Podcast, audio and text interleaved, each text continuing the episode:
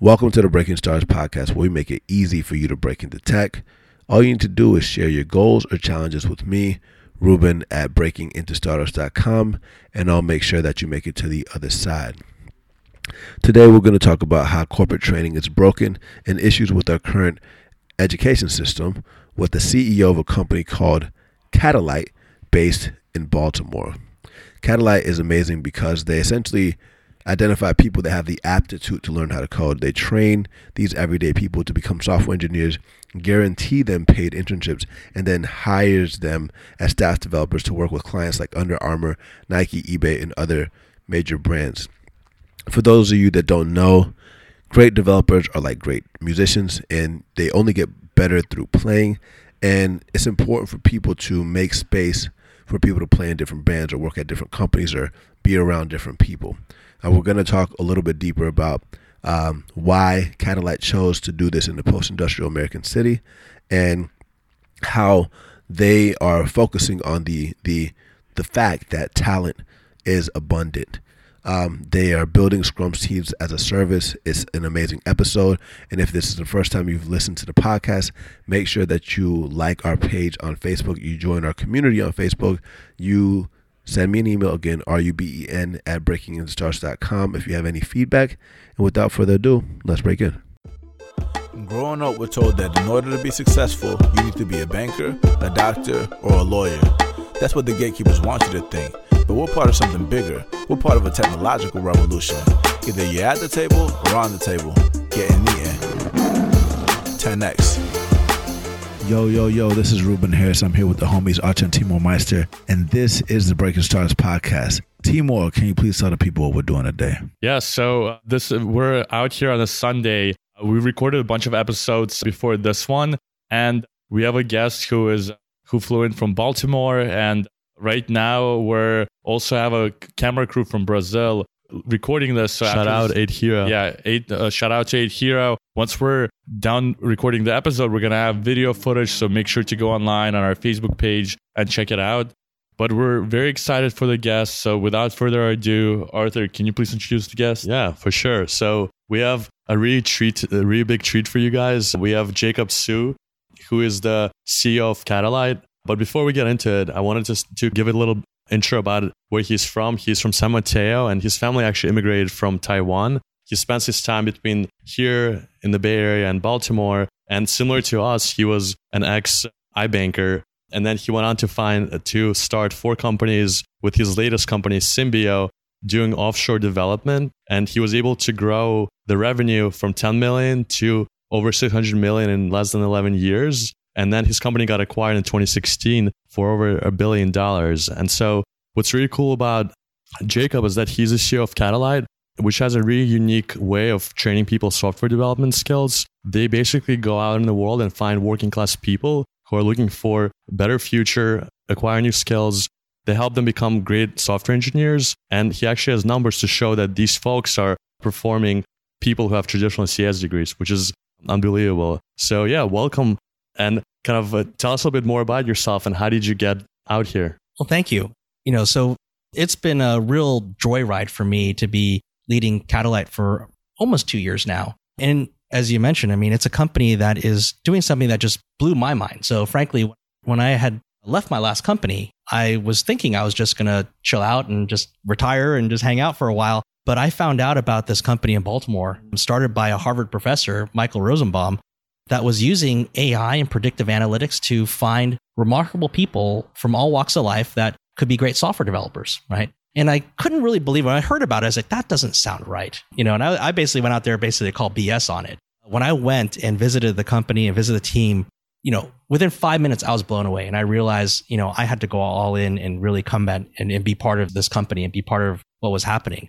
You know, but this is a company that, you know, we are using AI to identify exceptional people really remarkable people who really don't may not have the pedigree to be great software developers, but have the aptitude, have the ability to do it. Um, frankly, I always say they have a superpower that may, they may not have realized that they had before.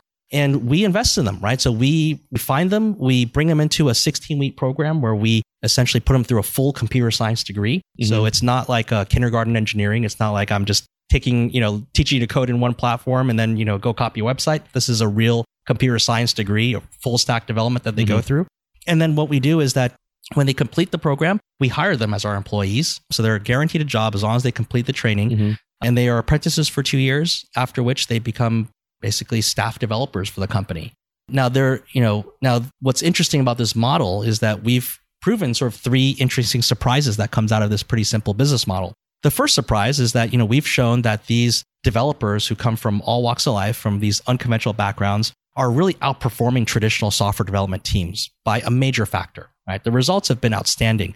Um, So we've had clients now publish data about this at Gartner conferences that have shown on average our teams were three times more productive as measured on a cost per agile story point compared to tier one sort of companies like Accenture and, and IBM Global Services, that, that level of sort of consultants. They've shown that our teams were two times more productive compared to tier one offshore companies, um, which is a really big deal because now we can show literally dollar for dollar compared to an offshoring company, our teams are producing two times the output of an offshore company. You know, higher quality, faster velocities, th- typically 30% faster velocities in sprints, you know, lower defect rates, faster ramp up times. I mean, across the board, the results are pretty Yeah. astounding. And to break it down for our audience, basically, you guys take people off the streets. Like, you don't need to have a college degree. You could be literally a factory worker and your factory is shut down and you're looking for your next gig.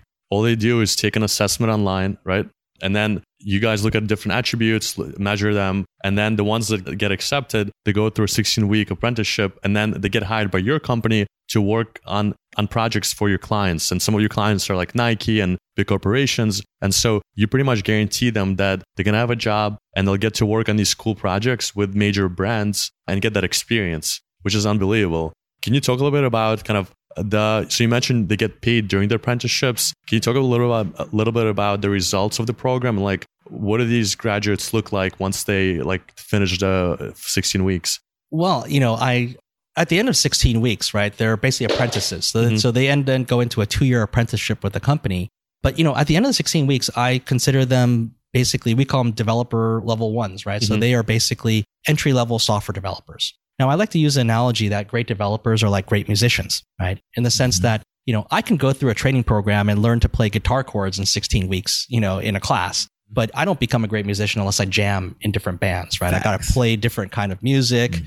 I got to play with different bands, different levels of skills, and you get better through playing, right? And you only get better, you become a master by playing, not because of what school you went to. Exactly. 100%. when it comes to people that you do accept and arthur mentioned that there's a like small percentage of people who pass the assessment but the ones that do pass the assessment how do you ensure that they keep putting in the hours and putting in the work and that when you're spending your resources paying them while they're still learning the skill they're actually doing the work and eventually they'll be able to be hireable and work for the companies Yeah, well, the training actually is full time classroom training. So it's nine to five or nine to four, typically Monday through Friday. So it's full time for people. So people do have to commit for 16 weeks at, at a minimum of being full time in a classroom. But what's actually unique about this model is that we don't necessarily train people to, let's say, be a coder, right? Which is one of the key distinctions that we think about vis a boot camp, right? We're not trying to just teach you to code. We're teaching you how to be a real developer, right? Which means that you know, we're teaching you, first of all, full stack software development, back end, front end, database design, the whole shebang, right? In terms of engineering.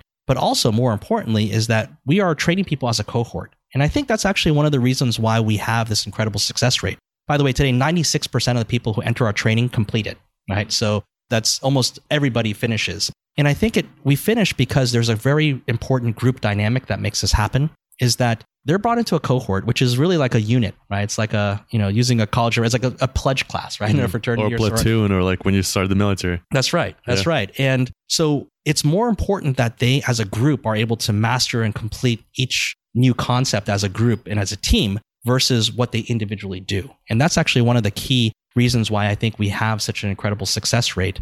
I also think of it from just a social aspect of think about, you know, a lot of the people who come into our program, they didn't have any, they didn't have go to college, right? A lot of people come in, they may not have the peer group that actually makes this profession stick. So one of the things that actually we also do is that by being together in this cohort, they actually get a new peer group. They get their own social network, right? Their own professional network of other developers who've actually now gone through the same transformation.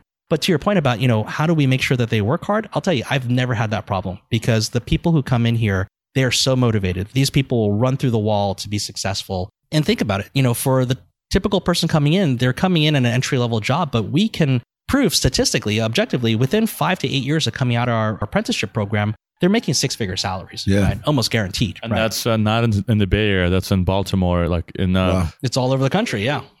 goes a lot farther. Yeah. Uh, and, and That's right. speak, speak. I think it'd be good to touch on that. So, like, there's a lot of aspects that are not traditional that a lot of people wouldn't expect. Why did you choose Baltimore? Yeah, well, that's a great question. So the company was founded by Michael Rosenbaum, who was a you know who was a Harvard professor. He was actually a White House fellow in the Clinton administration, Oh, wow. so he was in D.C. at the time. Mm-hmm. And when he ended up starting this company, he was looking for a post-industrial American city. So he was looking for a city that was really a manufacturing city, but had seen the manufacturing decline or move out. Yep. And Baltimore is you know the closest city. So that was the reason. Got it. Got it. Is that also kind of why you selected Chicago as well for the new? That's right. So yeah, when we launched recently in Chicago, you know, similar dynamics. Although Chicago probably has a different for Baltimore in that there's a lot of Fortune 500 companies that have headquartered True. there. You know, our strategy as a company is that we're going to launch 20 development centers across 20 major metropolitan areas in the U.S. Wow. And the goal really is that we're trying to flip the, frankly, the offshoring industry on its head, where we're going to make it so that each development center basically they serve their region, right? So the goal really is to use proximity as one of the big reasons drivers of performance for our clients. So for us, we're setting up centers in big, you know, big metro areas that have lots and lots of big companies headquartered there, because then we can create a much more we call co-creative relationship, a much more collaborative relationships with our clients than you know the typical sort of Yeah. company that sends Do work people work remotely or on site for your clients? both. So I, today, about half of the work that we do is done at the client site. So we Mhm. deploy full Scrum teams, you know, with our clients. The other half is done in our development centers, where our clients really just would rather have the team sitting with us. Mhm. But again, that's where proximity is a big enabler. In my old business offshoring, it was really, really difficult to be able to get consultants or engineers to work on site with clients. Mhm. Here, we're completely easy because all of our workforce is developed locally. Right. So whenever we go into a new city, what's unique about our model is that we're building the workforce everywhere we go. Right. We're not trying to hunt and recruit from the same talent pools everybody else is. We're building it with local people in the communities that our clients are mm-hmm. working in. Yeah. Can you talk a little bit more about the relationship with your clients and like how that was developed and why that's so important? I mean, like outside of the obvious, you know, having an opportunity after the program, like how did you cultivate that and why are they so receptive to it versus like other people that may have tried to do something like this? That's a great question. Well, as I say that, you know, the, the clients have, the whole industry, right, has been really constrained by the same problem, which is talent. Where are they going to get talent? So it's actually the whole industry has viewed talent as being a scarce resource, right? Scarcity. So because of that, you look at clients and, you know, they're paying exorbitant rates for individual consultants. They're forced to work in a way that we call staff augmentation, which is let me hire one person at a time. And, you know, each person is a snowflake in that regard. So it takes a lot of time and a lot of overhead to do that. And then it's very difficult for them to actually keep and retain people. Our model is vastly different. So first of all, our business at a very simple level is that we're deploying Scrum teams as a service, right? So our clients engage us for full teams, right? So we typically put a team, smallest configuration, maybe six or seven person team, but we have clients now who are asking for hundreds of people, right? But what we do is we deploy a full team. What's also unique about this model is that we allow our clients to hire our people away, right? So we actually have an open door policy. Our clients, as long as they sign it, work with us on the, on the subscription basis, essentially they can cherry pick people out of our teams and turn and convert them into full time employees for them. Wow. So it, and that's pretty unique with consultants usually, right? yeah, yeah. You know, because again, our the fundamental difference is that we think talent is abundant, right? We think the talent that you need for this kind of work is abundant in every market, right? You just need to be able to unlock that talent. right? Yeah. Yeah. and you and you talked about Scrum teams. Uh, I actually used to work as a Scrum master, so I know what it means. But for those for people who are just tuning in, like, what's a Scrum team and like what's the agile approach versus like waterfall and other methodologies? Yeah, I mean, agile basically is you know the predominant model by which companies build uh, software today, right? So you know, agile just basically means uh, lean learning loops. If, You know, there's that book you know a couple years ago. Eric Ries wrote the Lean Startup, Yep. which you know popularized it in terms of that approach to starting a company Yep. but it's really based on the same principle there are 10 agile principles but at its heart is really is it's really kind of being customer focused building things with the user you know with the mm-hmm. user in mind first and basically iterating right so you you basically you build test and learn, right? You build and you create these learning loops with your clients. Mm. Now, with software development, that approach is kind of the way that you build software today. Typically, we put full Scrum teams in there, might be comprised of a Scrum master or a project manager. You'd have sort of a BA or half a BA to business analyst as needed. You'd have an architect supporting as needed, but then you essentially have a full team of software developers. You know, typically what makes our model work also and to be really transparent is that we don't try to hide from our clients that what we do, right? We tell them exactly how our program works. We typically give deliver a team, you know, like I said, probably six or seven people is sort of the minimum configuration.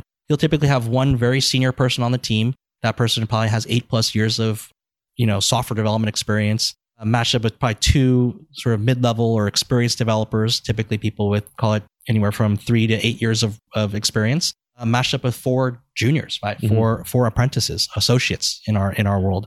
And that's sort of the the standard configuration. What are the dynamics on the actual engineering team? So if there's four juniors and there's some senior people, are there certain tasks that go towards the senior folks, or is it kind of you you work on whichever stories you want to work on? It really is. You work on whatever stories you you work mm-hmm. on, right? Are assigned to you. Now yeah. there probably is some traffic routing that happens right mm-hmm. at the at the project level, but no, we try to treat people as much as um, you know again, I, I think of it, it's, it's not so much about juniors versus seniors, mm-hmm. right? I think a lot of it is you need to give people that environment where the juniors who probably are really have something to prove, who really want to work hard, you give them the guidance to sort of do things the right way, and you mm-hmm. make sure you give them the guardrails not to make you know mm-hmm. you know mistakes that can be that that you can avoid.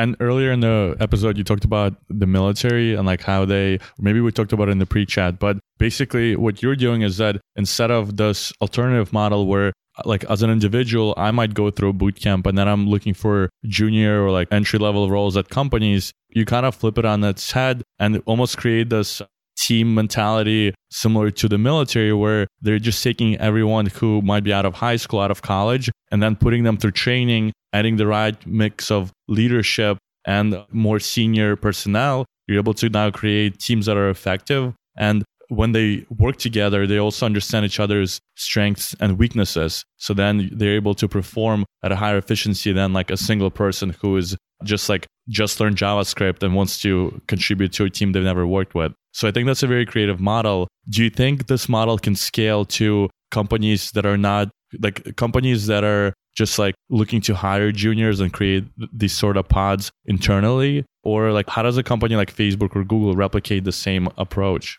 Well, I think it's really a systems change that we're trying to make mm-hmm. here, right? So I think there's a couple components to making this whole model work. There's of course, of course, the selection, right? So you got to find the people who do have the ability, right? And I, I believe not everyone can be a software developer, but a great software developer can come from any background, right? Mm-hmm. So you know, finding the right the right set of abilities, right? I think coming in is one part of it. I think then there is the training, right? Which is which, frankly, most com- most companies, I'm going to say that most institutions get training wrong in my mind because, and I, I include in universities in part of this, right? Because there's this orientation with a lot of learning institutions that training is a person, an individual absorbing some content or material, right? So it's really kind of a one way relationship between, you know, the institution that's teaching and the student. When in reality, think about how we've all learned. We've actually learned as much from our peers, from sort of our, our friends. We've learned so much of it on our own. Quite frankly, and most very successful people I know probably went to half or less of their college classes yep. that they went that they were that they were going to, right? So it's not necessarily about absorbing a particular set of material. You know, so you know, and I think that applies in the corporate trading world as well. So how do you give people a cohort, right? How do you give people that environment, mm-hmm. that peer group so that they can learn and actually activate that learning, you know, in a more kind of you know holistic way. Yeah. And it's it's also it sounds like it's learning by doing, not just by listening. Exactly. Because a lot of the time, if you ask uh, anyone like, "What did you learn in college?" M- there might be some highlights from each like subject that you took that you can recall, but for most of it, you probably like unless you have ph- photographic memory, you probably are not remembering those details. Versus from personal experience, going through a boot camp, I may not remember every single piece, but because it was done by doing, like I remember the projects, the approach of how I solved that problem, and I'm able to now apply it to other problems that come up down the line. Yeah. Do you think companies will eventually like start the training, like kind of start creating these pods outside of them, like kind of start training and growing these apprenticeships internally? Or do you think the the model that you have kind of becoming really good at identifying people, training them and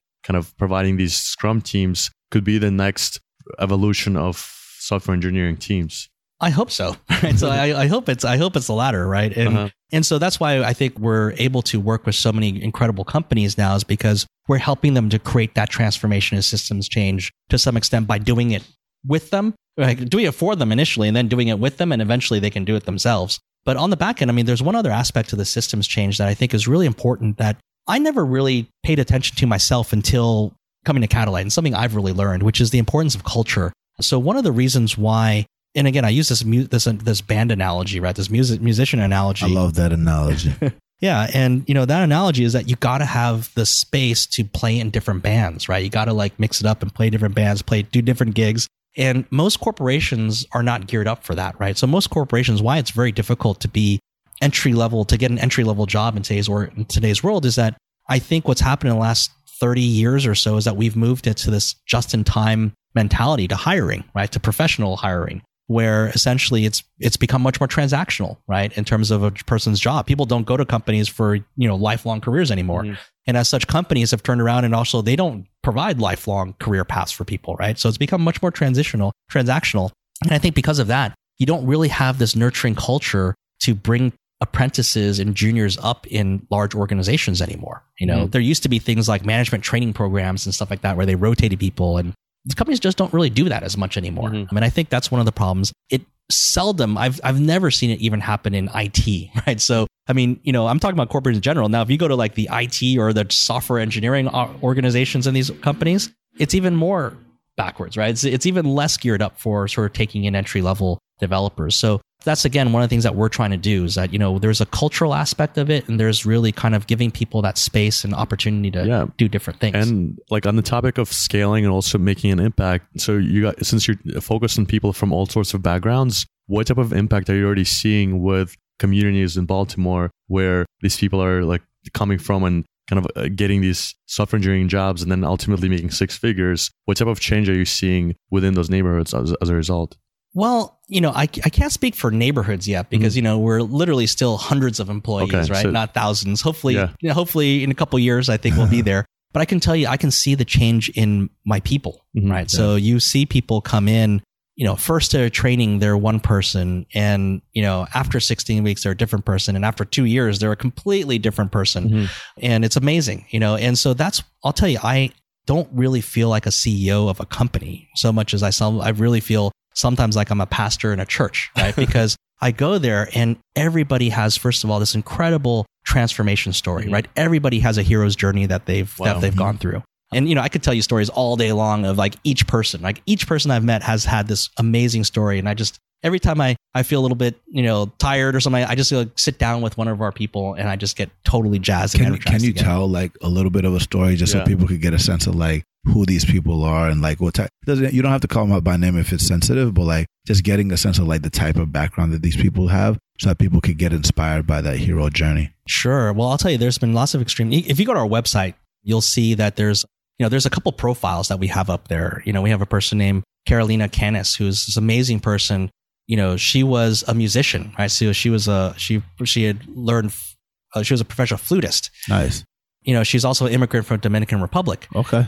and she was, you know, she was one of those people who she she want her passion was music, but she couldn't really get a job to support herself as a musician. So she ended up just taking lots of odd jobs, you know. Mhm. And when we found her, she was working in a call center, right? So just like Mhm. taking calls in a call center, Mm-hmm. she took our test, our assessment, and did did really well. Came in, and so there's something, you know. So initially, if you look at her background, like there's nothing in her background that would have predicted for success. If you looked at her resume, you would never have hired her to be a software developer. But once she came in, there's some certain things that we uncovered that was interesting about her. First of mm-hmm. all, she spoke six different languages, right? It's like, mm-hmm. okay, wow, that's Yeah. really amazing. Yeah. And then we found out, oh, by the way, you know, her father and two brothers were professional software developers. Wow. So there was something in, you know, In the blood. yeah, something happening there.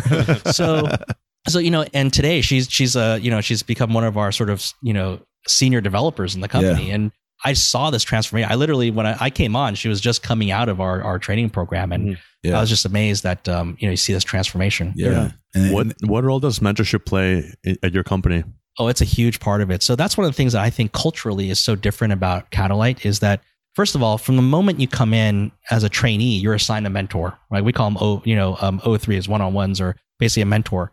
And um, throughout their entire career in the company, they're given you know a mentor. So it doesn't even matter if you're a senior person, you still have a mentor, right? like that. Yeah. So you're con- you're given the sort of this yeah this mentor that sort of is there as your advocate. But I think it's more important. It's more than that. Even it's really the culture of the company. One thing that you feel at Catalyte that I've never felt anywhere else is this propensity to help each other. Right? Yep. There's a real culture of helping each other. You see that. And that's very different from other engineering organizations that I've led. You know, you go there and a lot of engineering organizations, especially the ones who are made up of the most pedigreed people, Mhm. are usually like they're hoarding information, right? Information is power in a lot of big organizations, right? Yeah. Um, so our people are vastly different, right? Because they've all gone through this journey together. They really believe in sharing. And it does, it's not just seniors to juniors, it's also juniors to seniors, right? Yeah. So there may be a junior developer who is an expert in the latest, you know, version of Angular. And there's a senior guy who needs to pick that up for his next, uh, his next engagement. So you're learning not just from people that are above you, but from people on your level and a few steps behind, like Absolutely. potentially behind. Absolutely. And I'll tell you, I learned a lot from our people. I've, I have yeah. learned so much in the last two years. I mean, even as CEO, I've gotten so much out of it. I'll tell Yeah. you, I've learned so many things. I love it. And I remember in the pre chat, you were also just talking about class issues. And I think it'd be good to just kind of elaborate on like some of the things that you've seen in that regard as well. Yeah, well, I think one of the things that has been really an eye opener for me, right? And again, I'm like a typical Silicon Valley product of Silicon Valley. I grew up here, like most of my life. And I didn't really recognize some of the, you know, I didn't recognize some of really kind of I think some of the fundamental problems that our country has been going through. And I think a big, for me, a big root issue is the issue of class, right? Is that we as a country, we don't like to talk about class Mm-hmm. we have this Horatio Alger sort of like belief that anybody by can lift them up themselves up by their bootstraps. They work hard and they got gumption and they can do it. In reality, I mean that's kind of a myth, right? It's actually been Facts. been proven lately. Recently, I think there's a Harvard study came out a couple of years ago. It showed we were socially economic mobile society during the Civil War than we are today. Right? So it's even harder today to really kind of move from the, let's say, the bottom of the economic pyramid to the top of the pyramid. It's actually very, very rare, Wow. right? You know, what ends up really happening is you kind of, if you think about it as like different slices, you kind of move from one slice to the next slice in a generation, right? Yeah. You don't, you rarely go from the bottom to the top. Yeah. And so that was sort of always something for me as an immigrant coming to this country. I thought a lot about, right? Is just maybe because like as an immigrant, you know, you're, you know, we came in working class. My parents were working, were really working class, and you know, you got to see how you know class works, Mhm. right? Um, Because Totally. you're observing it. So I sort of have saw this in a much bigger way in Baltimore, where I think a lot of times, is you know, and you look at hiring practices, we're reinforcing that class issue, right? Mhm. Today, when I've now had the opportunity to, you know, to really can be friends with people who nobody in their family has ever gone to college, Mhm. right? Or I've now been, you know, been able to be with friends who literally were living in cars and, you know, were able to kind of become professionals from there. You learn a lot, right? And you see what are some of those barriers that we as society have actually put up. I think a big part of that is, frankly, resumes and pedigree.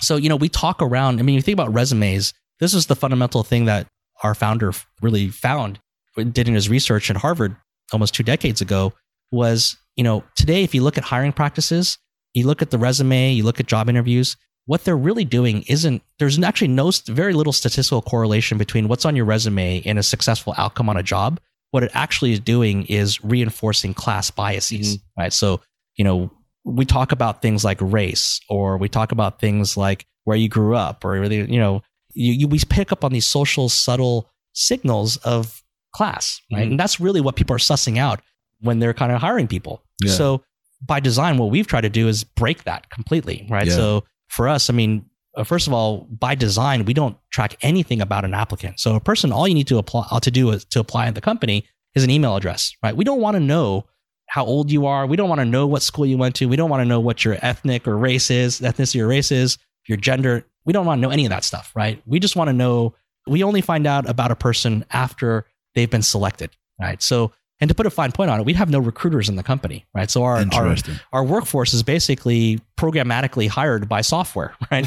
Which is pretty crazy. But here's the other, here's the crazy part of it, right? So this is the big, second big surprise. And for me, the aha moment of why I had to really come all in into this company and, and be part of this is we've been able to now prove that when you take uh, pedigree out of it, you take, you know, to the bias out and you hire people based on aptitude, you basically how they do in this assessment, we end up with a workforce that mirrors the demographics of the community that we hire from. Yep. So Baltimore, you know, Baltimore metro area is 28% African American. Yep. we've shown now over 10 years, we've had 27% African American developers on our Yeah. workforce there. We're not quite at gender parity, but we've got about 31% female developers, which is probably 10x the average. You know, the average age of people coming to program is 33 years old. Interesting. So it's not like, you know, it's not the high school, it's not like a college kid or a high school. It's Yeah. really kind of people looking for that second career. By the way, I mean, funny enough, we actually have that age range goes anywhere from, you know, 17 year olds to 70 year olds. We've had a 70 year old person go through our program. Wow. Wow. So- That's impressive. And Yeah. um earlier to in the pre-chat again, you were talking a lot about, you know, the future and how coding is starting to be taught in second grade and because of like the phenomena related to fourth industrial revolution and jobs are going away or jobs being created and destroyed. Um and you brought up a concept called context switching that we haven't really discussed on the podcast before. I may be pronouncing it wrong, but it'd be helpful for you to kind of like elaborate on that and just also just break down just what's happening again because we we can't say it enough like so people are aware of, of what's going on Yeah, well, I think of uh, so much of the jobs of the future really is contextual, right? It really your knowledge and your ability to do something depends on the context at which in which case you're applying that knowledge, right? And if you think about, you know, most of the jobs, the most of the sort of professions that is you know require you to switch between lots of different contexts, right? So when you think about a problem, the way you think about it in one industry is going to be different from the way you think about it in another industry. The way you might think about it depending on sort of your audience, right? The audience that you're talking to, right? The context switches. So I think that that skill set to actually be able to recognize context, to un- to really be able to scan and absorb and understand the context that you're in, and then switch and meet that, that is actually something that is a skill that really is uniquely human. It's one of those things. Actually, it makes it so that I think it's very difficult for you know AI versus humans. I actually, you know, I would actually vote for the humans because I actually think it's very difficult to automate that kind of decision making. And maybe you can give some examples of professions, I guess, that have multiple, like, I guess that ask the person performing the task to switch between multiple contexts or context I, or uh, the ones that just kind of stick to a single context. I don't know. I think of a, you know, let's use a, this is breaking into startups, right? So let's use a startup entrepreneur, right? That's a good one. Yeah. um, you know, the pivot, right? The pivot is a context switch, Yeah. right? So I think of it as that, you know, you have a certain, s- you ha- and I think so much of innovation, if you think about innovation and break, you know, especially those breakthrough innovations, it's seldom guys in lab coats kind of thinking about a problem and solving it, right? It's Yeah. usually this bumping around that happens, right? It's like I am an expert in one area and I just randomly bumped into another expert in a different area. And suddenly our, our, our knowledge mixes and it becomes a whole new thing.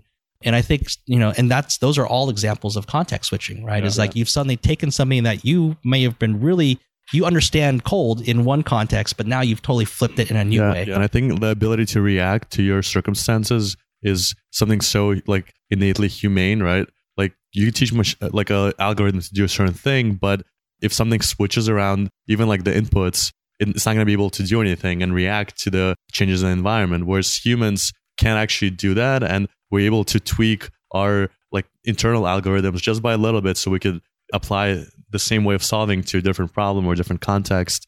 And it's an interesting com- comparison between kind of what automation can do and what type of context it could help, uh, like make the um, like alleviate some of the pressures. At the same time, it's not going to be able to solve like the same algorithm is not going to be able to solve multiple contexts at the same time. So for the jobs of tomorrow, like yeah, it's true that some some jobs will be eliminated, but at the same time, there's also not so many other jobs where that context switching is going to be key.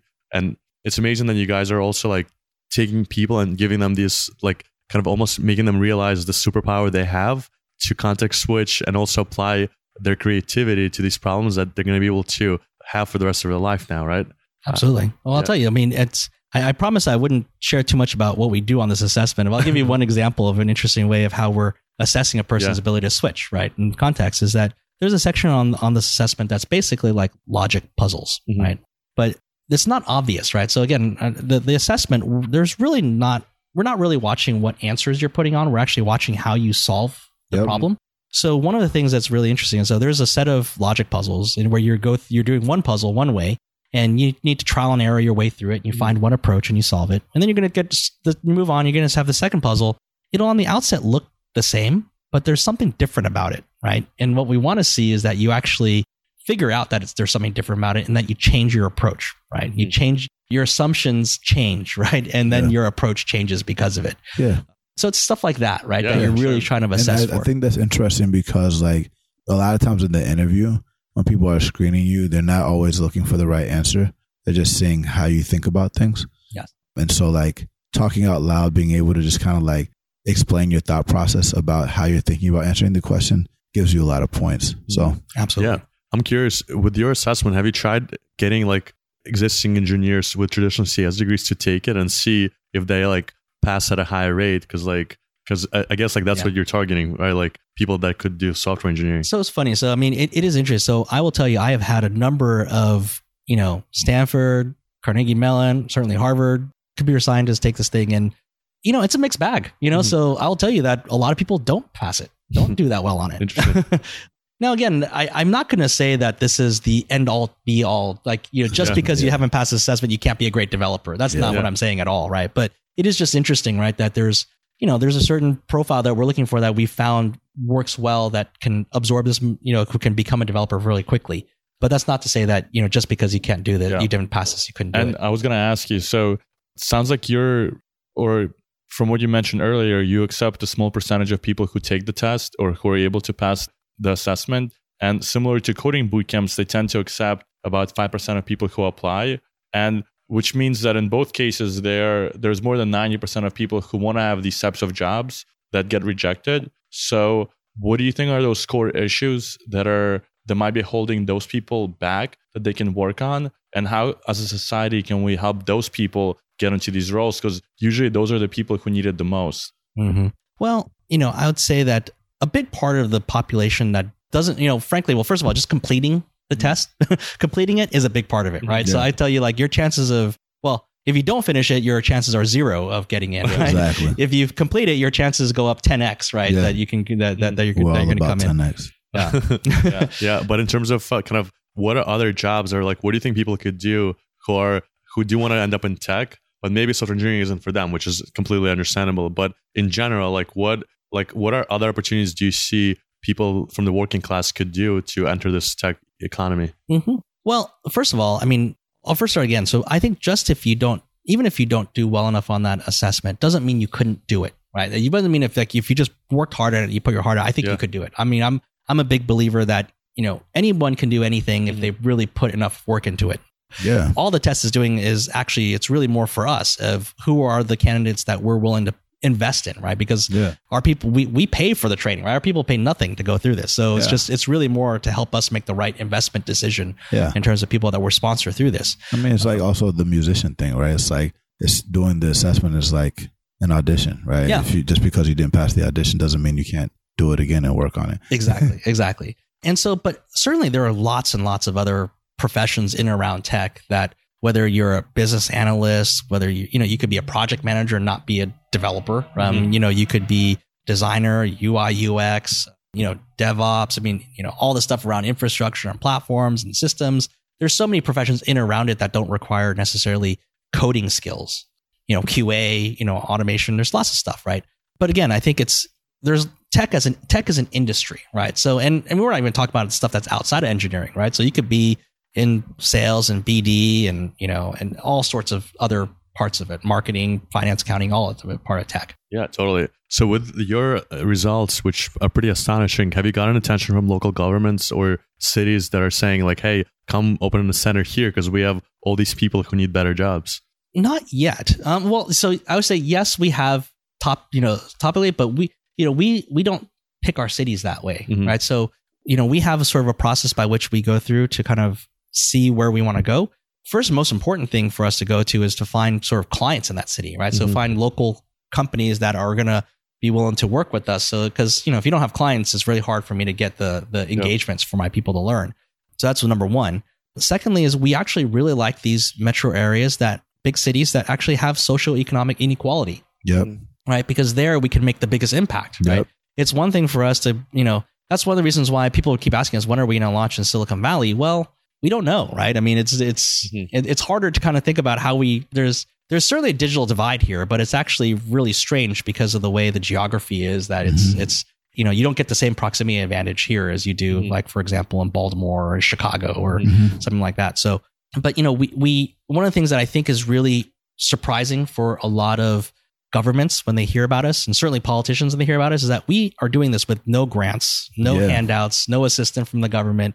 We're doing this, you know, we're doing this basically as frankly capitalists, right? We're doing this, you know, and I think that at the end of the day is one of the core theses around what we're trying to do is that we also believe that companies that are organized around a mission can actually be fantastic businesses that actually produce better outcomes, that are actually better businesses than those that are optimized around economics alone, right? Mm-hmm. So, Yeah. you know, this is really a play that we can actually show a much bigger sort of outcome, hopefully a much bigger path that shows that, you know, you don't need government handouts and assistance to actually start making impact in Yeah. these problems. And it also shows that the people that you help get the jobs in tech, as they're working for the company, they're also ensuring that you're able to continue to bring others from their communities and their neighborhoods into the tech world too. So it's like a double a double win for them as well. Absolutely. That's great. So at this point in the podcast, we do the lightning round, and uh, this is where we ask you questions. We're trying to get to the strategies and your tactics and your daily routines that you use on daily basis to get to your level of performance and success. So with that said, uh, take it away, guys. Yeah. So, um, kind of, if you were dropped in a new city, you didn't know anyone, and you only had hundred dollars, what would you do, and how would you spend that hundred dollars to get back on your feet and break into tech? Good question. Well, I'll tell you something that's worked really well for me uh, through the years. And, you know, you could do this for free, right? But, you know, just press a cup of coffee. But I literally have this thing I do. So every week I try to meet one new person, like a random person. Like, and, you know, this is the difference between networking. So it's not really networking. I'm not trying to meet somebody who's going to give me a job or something. You know, it could be anybody. It could be the person who, you know, an Uber driver. It could be someone who's Yeah. cleaning my house, right? Well, I'll just literally go have a coffee or have lunch with somebody randomly every week and just get to know somebody, right? Just get to know their story. And what you find actually is so over the years, and I've been doing this now for when I started doing it, I've been doing this for about yeah, 13 years now. And I started doing this when I was 30. So, you know, so one of the things that's been really interesting is that I've found that all of the big breakthroughs in every company I've ever done, whether it be this, you know, breakthrough investor or this breakthrough mentor or this, you know, uh, breakthrough client, came from some random connection I Nice. made through this weekly sort of get together that I did. I like that. So I'm a big believer in just you kind of have to open yourself up for serendipity. And I believe that's sort of a law of any kind of successful person. You know, it's no surprise to me that every successful person always says they're the luckiest person. Mhm. And I do believe that, you know, serendipity, it's it's like a fundamental law of success, right? It sounds Yeah. like karma. Yeah. yeah. Yeah. What goes around comes around. Yeah, and I'm a big believer. Like when it comes to business too, right? Is Yeah. you know make friends first and then do business later. right? Exactly. And exactly. so I like that. yeah, I, I don't believe in networking. I think networking is stupid, right? Yeah, Where it's just like it's so transactional. Like I'm just going to network my way to find somebody who's going to give me something. I believe in you know let's make friends and then build it, get as many friends as you can, and over time, like that snowballs and something's going to come out of it. 100%, for sure. 100%. And you you've made a lot of music analogies uh, during the show. Can you tell us uh, the music that you listen to to get in your zone and get focused? Boy, geez, that's it's all over the place these days. You know, I have four kids, so Uh-huh. I tell you most of the music that's on my phone these days is you know it's like Studio Ghibli stuff, right? It's Yeah, like yeah, yeah. cartoons and music. So I listen to all kinds. I mean, I think more and more these days it's probably jazz. Which- Maybe just because I I don't have that much time and I don't spend that much much time in listening to music anymore. So I don't I don't keep up with popular music anymore. Yeah. But you know, I like listening to jazz. I frankly listen to a lot of podcasts and audiobooks Yeah. and you know NPR is that's probably on my radio station my car is tuned to all the time. So Nice. Which podcast? yeah, well, breaking into startups. Oh, right? Good answer. Nice. Well done. Yeah. that was the answer. So uh, we ask uh, people on our podcast this like doozy. If you can send out a tweet, the whole world will be able to see. What would you want to say in those 150 characters? wow. Well, 140. Didn't they increase the limit? It's actually bigger than that. But uh, let's Yeah. keep it to the old uh, the old limit, 140 characters. gee, that's a that's a that's a stumper. I guess I would say it's time to kill the resume. Right, bring back the middle Ah, class yeah, by killing let's the kill resume. the resume. Nice. Yeah. I, I really like your point that people don't reg- realize that like the class divide, like a lot of the systemic issues are caused by our like over indexing on resume and, and pedigree. Yes. That if we could get rid of that, then it's going to be actually more mer- like mer- meritocratic And it's all about what you could do, whether you have the aptitude and not whether you have 10 years of experience doing that thing. Absolutely. Yeah. And you mentioned that you have four kids. I do. Yeah. What's the one piece of advice you want to share with them, you know, in relations to what you're working on on a day to day basis with Catalyte? I'd say, well, this is a lesson I try to reinforce as much as I can through their whole life is to be intentional about what you're doing. Yeah. Right. So many people walk through life not being intentional about what they want to do. And as such, they get whiplashed and pulled in lots of different directions. You know, it's more than just find your passion and things like that. It's really like being intentional about what you're doing and know why you're doing it. That's probably, I think, one of the most important skills for any person who wants to, you know, to succeed in life. Love it. Love it. So, how can people stay in touch with you? Well, definitely, you know, come to our website. You know, my email is up there as well. They can find my LinkedIn profile up mm-hmm. there as well.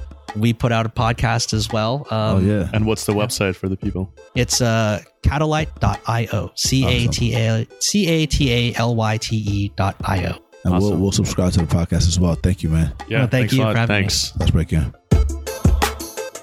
Thanks for checking us out. We appreciate you for listening and always love your feedback on how we can do better. If you enjoyed this, let us know what you thought in the reviews by going to iTunes, searching for Breaking into Startups, subscribing to our podcast, and leaving a review. Also, if you know someone who came from a non traditional background and is looking to break into tech, encourage them to sign up to our newsletter or tell them to join the Breaking into Startups community on Facebook. Remember, if they don't let you in through the front door, go through the back door, around it, under it, or through it. Let's break in.